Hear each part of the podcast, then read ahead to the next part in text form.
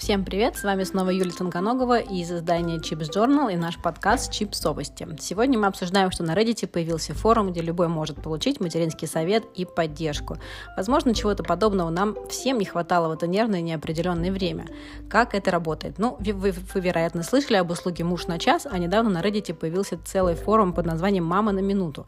Туда может обратиться кто угодно, но не за домашними блинчиками, а за материнской теплотой, безусловно, любовью и поддержкой. В роли мамы выступают сами же пользователи пользователей форума.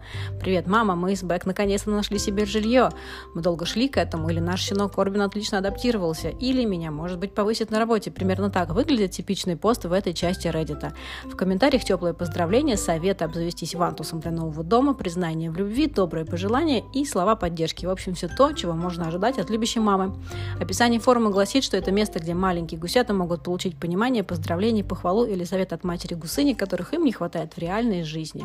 Пользователи Reddit пишут о своих проблемах и радостях, адресуют письма своим матерям, с которыми больше не могут общаться, просят совета и поддержки.